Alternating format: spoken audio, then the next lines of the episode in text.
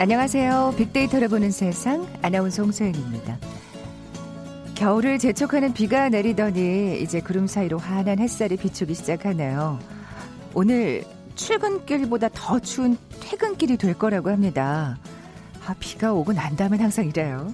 강한 바람과 함께 낮부터 기온이 떨어지면서 내일은 영하 3도까지 내려갈 거라는 예보입니다. 옷차림 단단히 하셔야겠어요. 이미 입동은 지났습니다만 뭐 그동안 초결치고는 비교적 포근한 날씨가 이어지면서 좀 느긋했었잖아요. 이제 본격적인 겨울의 문턱에 들어서는 것 같아서 긴장이 되네요. 단단히 마음의 준비를 해야겠죠. 이럴 때 따뜻한 겨울 가식 떠올려 보시면 마음이 좀 훈훈해지지 않을까 싶은데요. 기니 모락모락 나는 편의점 앞에 찐빵 벌써 등장했고요. 고소하고 달콤한 향기로 발길을 멈추게 하는 군고구마, 뜨끈뜨끈한 어묵 국물까지 있다면 찬바람 부는 추운 겨울도 낭만과 사랑의 계절로 만들 수 있지 않을까 싶습니다. 그래서 오늘은 겨울의 문턱에서 정감 어린 겨울 간식 얘기 좀 나눠보려고요. 변하지 않을 것 같은 이 전통의 간식도 속속 새로운 트렌드가 등장하고 있다고 합니다. 잠시 후 빅데이터 인사이트 시간에 올겨울 간식 트렌드 자세히 살펴볼 거고요. 먼저 세상의 모든 빅데이터 월드 키워드 시간에 긴박감 속의 홍콩이라는 주제로 빅데이터 분석해 봅니다. 먼저 빅퀴즈 풀고 갈까요? 자, 오늘 겨울 간식 얘기 나눠볼 텐데 이것 대표적인 겨울 간식 중 하나입니다.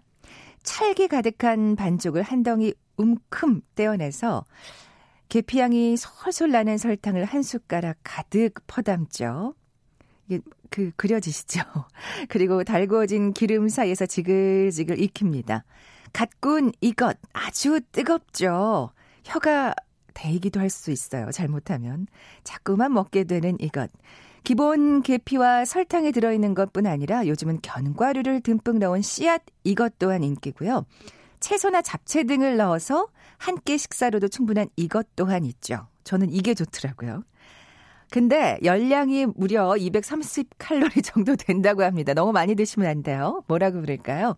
보기 드립니다. 1번 찹쌀떡, 2번 메밀묵, 3번 홍시, 4번 호떡. 오늘 당첨되신 두 분께 커피와 도넛 모바일 쿠폰 드립니다. 휴대전화 문자 메시지 지역번호 없이 샵 9730, 샵 9730. 짧은 글은 50원, 긴 글은 100원의 정보 이용료가 부과됩니다. 방송 들으시면서 정답과 함께 다양한 의견들 문자 보내 주십시오.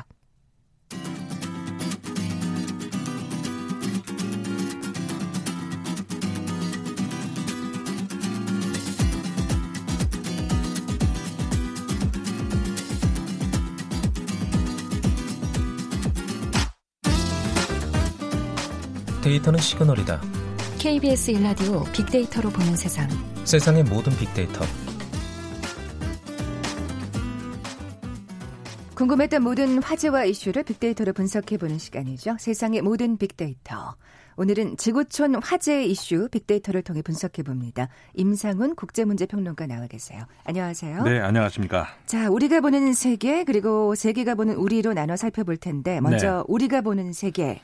네, 아까 말씀하신 것처럼 키워드를 긴박감 속의 홍콩 이렇게 잡아봤습니다. 아, 이게 정말 끝이 안 보이네요. 네. 네. 그냥 끝이 안 보이는 게 아니고 지금은 그러니까 우리가 얼마 전까지만 해도 아 절망스럽다 언제 이게 종결이 될까 이런 생각이 있었잖아요. 네.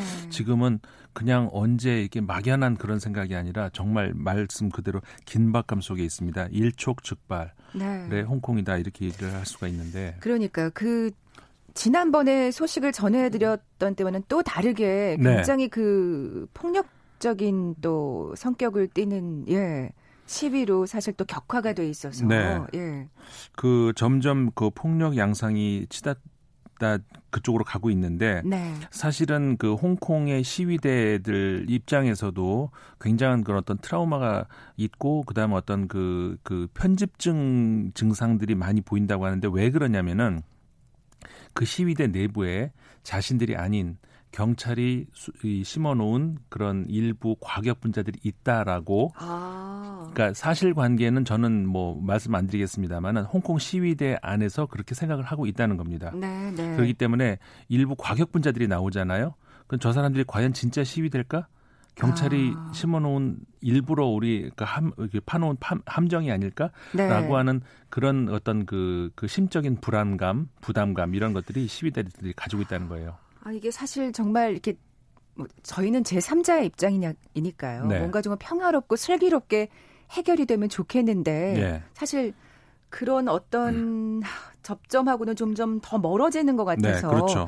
지금 말씀하신 대로라면 이 시위대 안에서도 지금 사실 굉장히 큰 그렇죠. 갈등이. 서로 간에 그러니까 신뢰를 줄 수가 없다는 거죠. 아. 저 사람이 우리 편이야 아니면 일부러 저러는 거야 이런 것. 아. 근데 이런 그 사실들이 아, 최근 들어서 이제 시진핑 국가주석이 어, 공식적인 입장을 내놓았거든요. 사실 지난 4일까지만 해도 그 캐리람 행정장관 그러니까는 홍콩의 수반이죠. 그 면담을 통해서 어, 잘 그 수습을 하도록 하라라는 지시 정도로 했는데 네. 14일 그 브라질에서 브릭스 그 국제 회의가 있었습니다. 네, 네. 거기 참석하기 위해서 브라질에 갔던 시진핑 국가주석이 그 엄중한이라는 그 엄중한 표명이다 공식적인 입장을 내놓았어요. 음. 그러니까는 그 폭력 시위 사태를 엄중하게 다스리라라는 그런 메시지를 내자 15일 긴급 속보로 중국 언론들이 모두 보도를 했습니다. 그러면서 16일 오후에는 어, 홍콩 거리에 처음으로 중국 군대가 보이기 시작했다는 네, 것이죠. 네. 물론 어, 군복 차림의 군인들은 아니었습니다. 그 작업복 차림, 그러니까 반팔의 반바지를 입고 있는 작업복 차림이었습니다만은 어, 질서를 회복한다는 차원에서, 그러니까 그 돌멩이들이 길거리에 있지 않습니까? 네. 그거를 이제 치우기 위해서 이제 몇십 명이 나와서 이제 그 일을 하는 그런 모습을 보였는데 어쨌든 이번 그 지금 한 6개월 정도 됐는데 이번 사태 이후로 처음으로 중국 군대가 이 길거리에서 보인 거거든요. 음, 사실 군대가 투입될 수도 있다는 어떤 그렇죠. 그 메시지를 살짝 그 전달하려는 그런 의도로 보인다는 것이죠. 네. 그래서 이제 전 세계 모든 외신들도 어 그럴 가능성을 어, 보고 있습니다. 음. 다만 중국 입장에서는 과거에 테난문 사태가 있었잖아요. 그렇죠. 그게 두고두고 수십 년 동안 아직까지도 중국이 가지고 있는 트라우마거든요. 네. 세, 이거 공개적으로 어떤 그 공식 표명도 못 하고 네. 계속해서 이제 그 시기 해마다 그때만 되면은 쉬쉬하면서 굉장히 그렇죠. 그, 그 어, 경계 그럴 때뭐 웨이보를 완전히 다 네. 셧다운하고 네. 그렇죠. 어떤 의견도 표명하지 못하도록 맞습니다. 만들고 있잖아요. 그러니까 물리적인 거리뿐만 아니라 사이버 상의 어떤 그 네. 모든 대화 창들도 전부 차단되는 등 어, 그런 과거에 한번 전력이 있기 때문에 쉽사리 또 그렇게 음. 이제 군대를 어, 하기는 어려울 것이다라는 그런 뭐 어떻게 기대라고 할까요? 그런 것도 있습니다만은 그러면 다행이죠. 사실 그 전에 해결이 돼야 되는 거니까요. 그렇죠. 예. 근데 그걸 전적으로 우리가 배제는 못 한다는 것이죠. 그러니까요. 사실 어쨌든 뭐 사복 차림이긴 합니다만 군대가 모습을 드러낸 건 사실이니까요. 그렇죠. 예. 그러니까 저는 뭐 어쨌든 저희가 사실 제3자긴 합니다만 그래도 어쨌든 홍콩이 좀 뭔가 슬기롭고 현명하게 예. 해결을 했으면 하는 바람을 갖고 있는 또 그렇죠. 사실상 우리가 공식적으로 예. 그 홍콩의 어떤 지위는 어, 공식적으로 인정되고 있는 것이 일국 양제잖아요. 그렇죠. 그러니까 중국과 한 나라다. 그 이제 공식 뭐 중국에서도 항상 강조하고 있는 것이고 사실 뭐 그거를 어떻게 뭐 변화시킬 수는 그렇죠. 없는 게 현실이니까 그렇죠. 네. 홍콩이 뭐 독립을 하겠습니까? 뭘 네, 하겠습니까? 네. 다만 그러니까 이게 양측 사이에서 이제 좀그 그 넘어설 수 없는 골이 파여 있는 것이 뭐냐면은 여기서 일국 양제에서 일국에다가 방점을 찍느냐 어, 양지에다 음. 방점을 찍느냐 이 문제 같아요. 근데 사실 양지에다가 이제 방점을 찍고 좀 서로 음. 서로 서로 양보하면 한 발 양보하면서 협상을 할 때가 되지 않았나 싶은데. 그러게요. 그렇게 되면 참 좋겠는데. 네. 아, 그러니까는 이제 중국 입장에서는 우리는 한 국가인데 왜 자꾸 너희들은 그렇게 하느냐. 음. 물론 폭력 관련 건 이제 별도로 이제 뭐 많은 이제 중국에서도 나오는 이야기가 어, 우리는 뭐 다른 목소리 자유 좋다. 뭐 목소리 내는 건 좋은데 왜 자꾸 폭력 양상으로 가느냐라고 이제 그런 비난 목소리가 나오는데 네. 그거는 제가 아까 말씀드린 것처럼 다른 그 가능성도 있다는 거 이것도 우리가 감안해 둬야 된다는 겁니다. 그러니까는 시위대 안에 네, 네. 시위대가 아닌 다른 사람들이 들어가 있을 가능성도 시위대 안에서는 그 나오고 있다는 것, 음. 그걸 가능성이 우리가 그런 가능성을 배제는 못 하잖아요. 네. 그러니까 그거는 배제하고라도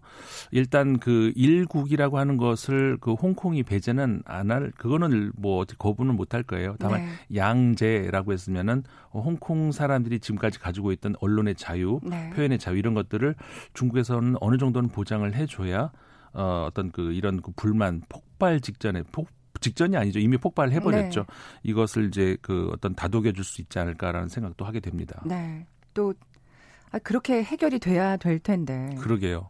옆에서 보기에 정말 안타깝습니다. 그러니까요. 예. 사실 더 이상 어떤 무고한 그리고 선량한 시민들의 어떤 희생이 있어서는 절대 안 되겠다는 생각이 들고요. 예. SNS 상의 반응은 어떤가요? 사실 과거에 네. 우리 홍콩이라고 하면은 정말 그 멋있는 그런 도시였잖아요. 우리가 70년대, 80년대 뭔가 이렇게 로망이 있는 예. 여행 가고 싶은 그렇죠. 도시였죠. 그랬는데 예. 지금 어, SNS 상으로 나오는 홍콩의 연관어는 전부 경찰, 시위, 뭐 시민, 그 폭력 이런 말들만 연관 검색어로 나옵니다. 저희 유학생들이 속속 복귀하고 있기도 하고요. 네. 예. 그러면서 이제 가장 많은 언급량, 최근 한 달 동안 가장 많은 언급량이 12만 4,517건이 경찰이고요.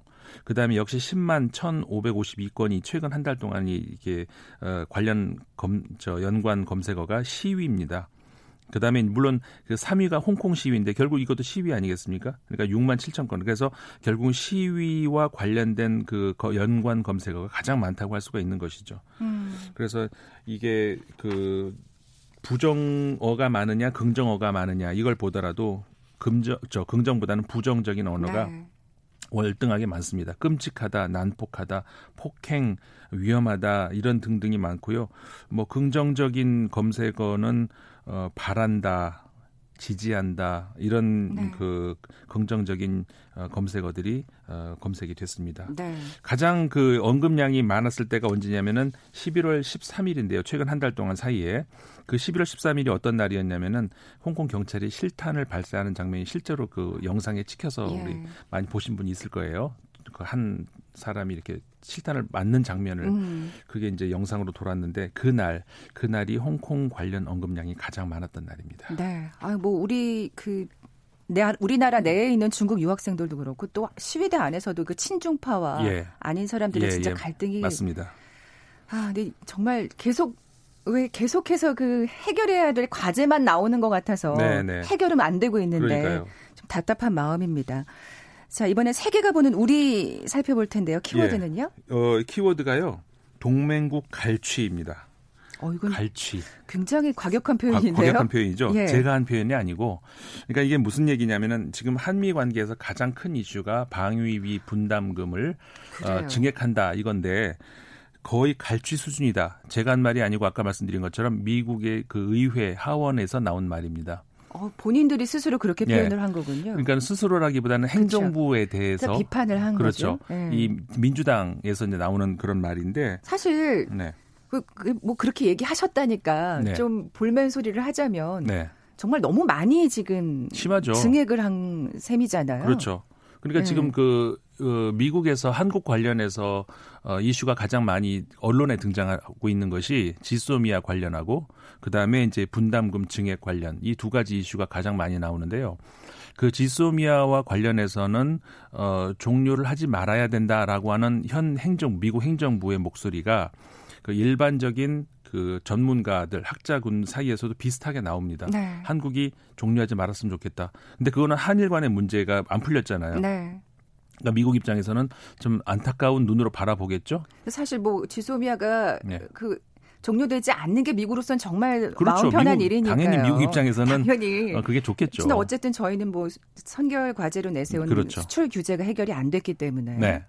그래서 네. 이제 그거는 미국 그 전문가들도 그렇게 생각을 하는데 네. 다만 이 저희 분담금 증액 문제는 어 미국 정부의 결정에 대해서 굉장히 그 비이성적인 조치다 이런 음. 반응들이 계속 나오고 있거든요. 네. 그 특히 이제 AP 통신 같은 경우에 어떤 보도가 나왔었냐면은 그 이번에 트럼프 대통령이 요구하는 47억 7억 달러 이거는 대통령이 갑자기 불쑥 제안한 금액이다. 그러니까 사전에 조율이 된 어떤 음. 그 아니라는 것이죠. 어디로 튈지 모르는 우리 또 트럼프 대통령께서. 네. 그래서 사실은 그 국무부, 국방부 모두 어, 협의가 안 된 결정이라는 겁니다. 그러니까는 아. 대통령의 발표가 나온 이후에 국무부와 국방부 관리들은 이 금액을 정당화하느라 분주했다는 것이 에, 영, 그러니까 저기 의회 보좌관들과 한국 전문가들의 설명이다. 이게 취재 결과를 AP 통신이 보도를 아, 하기도 했어요. 뒷수습을 하느라 정신이 없었죠. 그렇죠. 대통령이 질러놓은 거를 네. 이제 국무부하고 국방부에서 뒷수습하느라고 어, 그걸 어쨌든 간에 그 명분을 맞춰야 될 거 아닙니까? 네.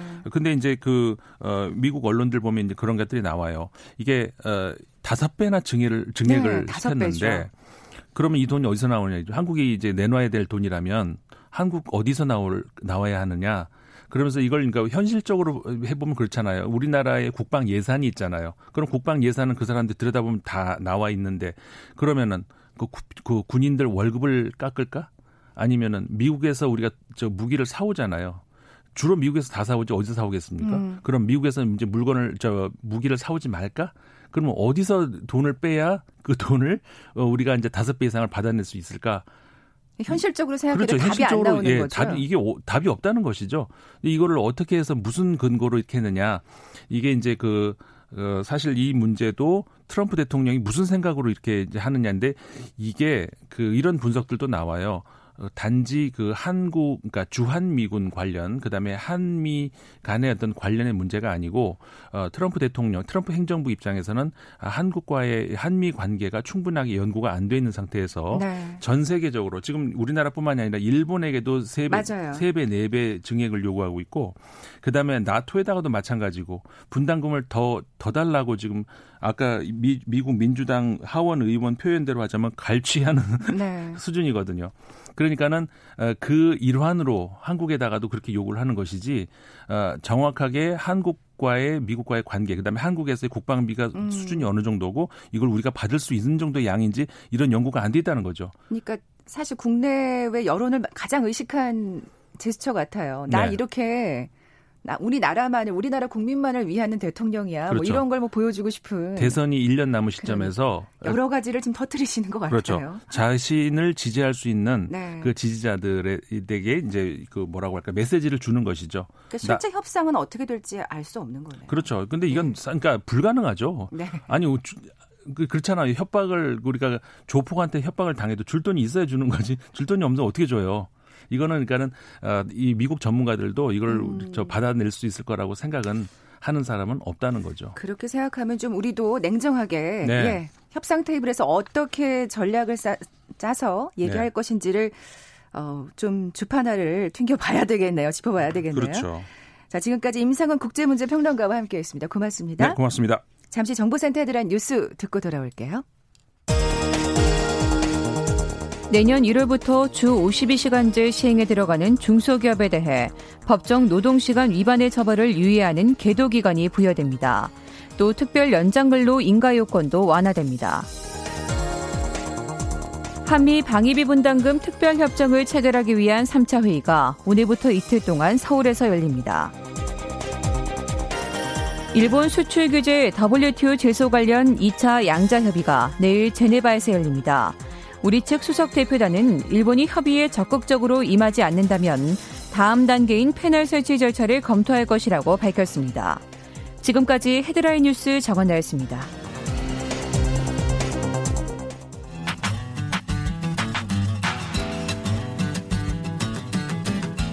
마음을 읽으면 트렌드가 보인다. 빅데이터 인사이트. 타파크로스 김용학 대표가 분석해드립니다. 빅데이터를 통해 라이프 스타일과 소비 트렌드를 분석해보는 시간이죠. 마음을 읽으면 트렌드가 보인다. 빅데이터 인사이트. 타파크로스의 김용학 대표 나와 계세요. 안녕하세요. 안녕하세요. 먼저 빅퀴즈 내주세요. 네, 오늘은 겨울 간식 얘기를 나눌 텐데요. 대표적인 겨울 간식을 맞춰주시면 됩니다. 이것은 찹쌀이나 밀가루를 반죽해 만든 설탕이 들어있는 뜨거운 떡이죠. 기본 계피와 설탕이 들어있는 것뿐만 아니라 요즘은 견과류를 듬뿍 넣은 씨앗, 이것도 인기고요. 채소나 잡채 등을 넣어서 한 끼 식사로도 충분한 이것도 있습니다. 이것은 무엇일까요? 1번 찹쌀떡, 2번 메밀묵, 3번 홍시, 4번 호떡입니다. 네. 정답 아시는 분들 저희 빅데이터를 보는 세상 앞으로 지금 바로 문자 보내주십시오. 휴대전화 문자 메시지 지역번호 없이 샵 9730, 샵 9730. 짧은 글은 50원, 긴 글은 100원의 정보 이용료가 부과됩니다. 하, 얘기하다 보니까 요거 참 먹고 싶어지네요. 네, 드디어 근데... 위기의 계절이 왔습니다. 근데 또 오늘 이 시간이 더 저, 저를 힘들게 할 우리 시청자, 청취자분들이 힘들게 할 또 키워드입니다. 겨울 간식. 네. 예. 뭐 지금 말한 그 이것보다 이 네. 정답인 네. 이거 외에도 정말 많은 겨울 간식이 있잖아요. 많습니다. 예. 군고구마, 군밤, 뭐 핫도그, 뭐 호빵, 붕어빵, 귤.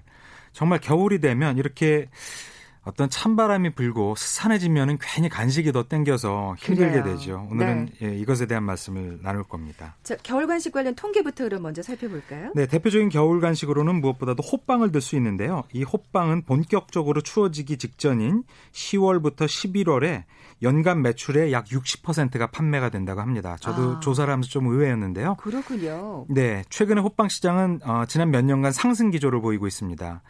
어, 편의점 기업의 G사의 발표에 따르면 호빵은 2018년 에 전년 대비 판매액이 31.5% 증가했다고 밝히고 있고요. 또 다른 편의점 브랜드도 10월 첫 셋째 주부터 어, 셋째 주였던 17일부터 최저 기온이 10도 안팎으로 급격하게 떨어지게 되면 전년 대비 매출이 크게 증가한답니다. 올해 같은 어. 경우도 70% 가까이 급증했다고 하네요. 음. 또 온라인 쪽도 살펴봤는데요. 신선식품 배송으로 유명한 온라인 커머스 M사의 발표에 따르면 지난 10월에 간식류 판매 데이터를 분석한 결과 찐빵과 붕어빵의 매출이 크게 상승했다고 붕어빵. 합니다. 네. 네. 특히 M사에서 판매 중인 미니 붕어빵은 이달 초에 첫 선을 보였는데도 불구하고 현재까지 15,000개 이상의 판매고를 기록했다고 합니다. 네. 이게 갑자기 또 날씨가 춥지 않았다가 추워지는 때이기도 하고 그리고 계속 추운 것보다는 추워진 때가 더이 네. 겨울 간식이 생각이 나나 봐요. 갑자기 추위를 느낄 때쯤 네. 간식이 생각이 나는 거죠. 그리고 또 편의점에 이걸 딱 설치할 때는 맞습니다. 이렇게 왜 눈길이 한 번 더 가잖아요. 아, 아 이제 이걸 먹을 때가 됐구나 이러면서 그렇습니다. 괜히 한번 그쪽으로 손이 더 가고 이러기 음. 때문에 매출이 오르는 게 아닌가 싶은데 뭐 겨울 간식은 아닙니다만 이 시기에 또 매출이 상승하는 또 어, 음식거리도 있다면서요? 네. 어, 겨울 시즌엔 여러 가지 이벤트가 있는데 뭐 얼마 전에 지났던 수능이라든지 크리스마스나 발렌타인데이, 화이트데이 유통업계에서 연간 빅 이벤트로 불리는 것이 대부분 겨울에 집중되어 있습니다. 그러네요. 그러다 보니까 이 시즌에는 초콜릿과 떡이 다른 계절보다 훨씬 음. 더 많이 판매가 됩니다. 이 떡 중에서도 가래떡이 겨울에 구워 먹는 맛 때문에 특별히 인기잖아요. 아, 그렇죠. 네, 그래서 매출을 살펴보면 2, 3분기보다 4일, 4, 4분기와 1, 4분기 사이에 매출이 증가하는 특징을 보인다고 하네요. 그래서 2018년도 4분기와 2019년도 올해 1분기의 매출액 같은 경우에는 어, 697억 원으로 전년 동기간 대비 아, 전년 2, 3분기 대비 29% 매출이 증가했다고 합니다. 음. 그리고 초콜릿도 이 시, 겨울 시즌에 특수하기 때문에 매번 1분기와 4분기 사이에 판매가 크게 증가해서 어, 2, 3분기의 매출액이 한 2,900원 정도에 비해 1, 4분기의 매출액은 4,680억 원 정도로 큰 폭의 증가세를 보이고 있습니다. 네, 이럴 때 또 이 이 관련 업계 분야가 또 발빠르게 또 마케팅을 하겠죠. 그렇습니다. 어, 아까 제가 여는 말에서 오프닝에서 말씀을 드렸는데 전통의 간식이 변하고 있다면서요. 그렇습니다. 무엇보다도 이 겨울철 간식이 맛이 다양해지고 이색 조합이 크게 증가한 것이 어, 다른 변화인데요. 대표적인 상품이 호빵과 붕어빵입니다. 우리 호빵 그러면 어, 안에 들어가 있는 것이 너무 뻔하게 연상이 되잖아요. 단팥 같은 것들이 채소. 들어 그렇습니다. 예. 근데 최근에는 이런 단팥이나 야채 호빵 외에도 어, 새로운 호빵들의 종류가 굉장히 크게 음. 증가하고 있는데 식품 기업으로 유명한 에싸 같은 경우에는 올 시즌에 새로운 호빵만 24종을 선보이고 있다고 합니다. 뭐가 그렇게 들어갈 예. 게 그렇게 다양한가요? 대표적으로 우와. 보니까 이천쌀로 만든 쌀 커스터드 크림을 넣은 2,000 쌀호빵, 뭐 순창 아. 고추장을 집어넣은 어, 순창 고추장 호빵, 뭐 씨앗 호떡 호빵. 그러니까 전국 야. 각지에 들어가서 이미 국민들의 입맛을 사로잡은 재료들을 속에 집어넣어서 네네. 여러 가 여러 가지 이색적인 것들을 조합해서 기존의 클래식이라고 할 수 있는 단팥 이라든지 야채를 넘어서는 호빵들을 출시하고 음, 있는 거죠. 이건 정말 딱 듣기만 해도 야 이거 한 끼 제대로 해결되겠다 싶어요. 그렇습니다. 예. 우리가 느낌으로 다 알고 있는 맛이기 때문에 음. 어, 마케팅하기도 훨씬 더 편할 거고요. 또 팥이 들어간 붕어빵도 또 다른 변화를 보이고 있는데 슈크림 붕어빵이라든지 음, 아니면 정말 예. 예, 양념 김치를 넣어서 채워 만든 김치 붕어빵. 어, 진짜. 혹은 무려 길이가 60cm를 넘거나 무게가 2kg이 넘는 대왕 붕어빵이라든지 이런 이색 제품들이 나오고 있습니다. 네. 또 고구마 같은 인기 겨울 간식이 있는데요. 최근에는 고구마를 구워 먹는 것뿐만 아니라 고구마 맛을 내고 있는 어, 우유 제품들이 크게 나오고 있습니다. 아. 유제품 전문 기업인 S사나 B사 같은 경우에는 호박 고구마 우유를 동시에 출, 어, 출시를 하고 있는데요. 소비자들이 반응이 굉장히 좋습니다. 네. 또 과자에도 이런 고구마 분말을 집어넣어서 소비자들의 입맛에 익숙한 제품들을 구현을 하고 있고요.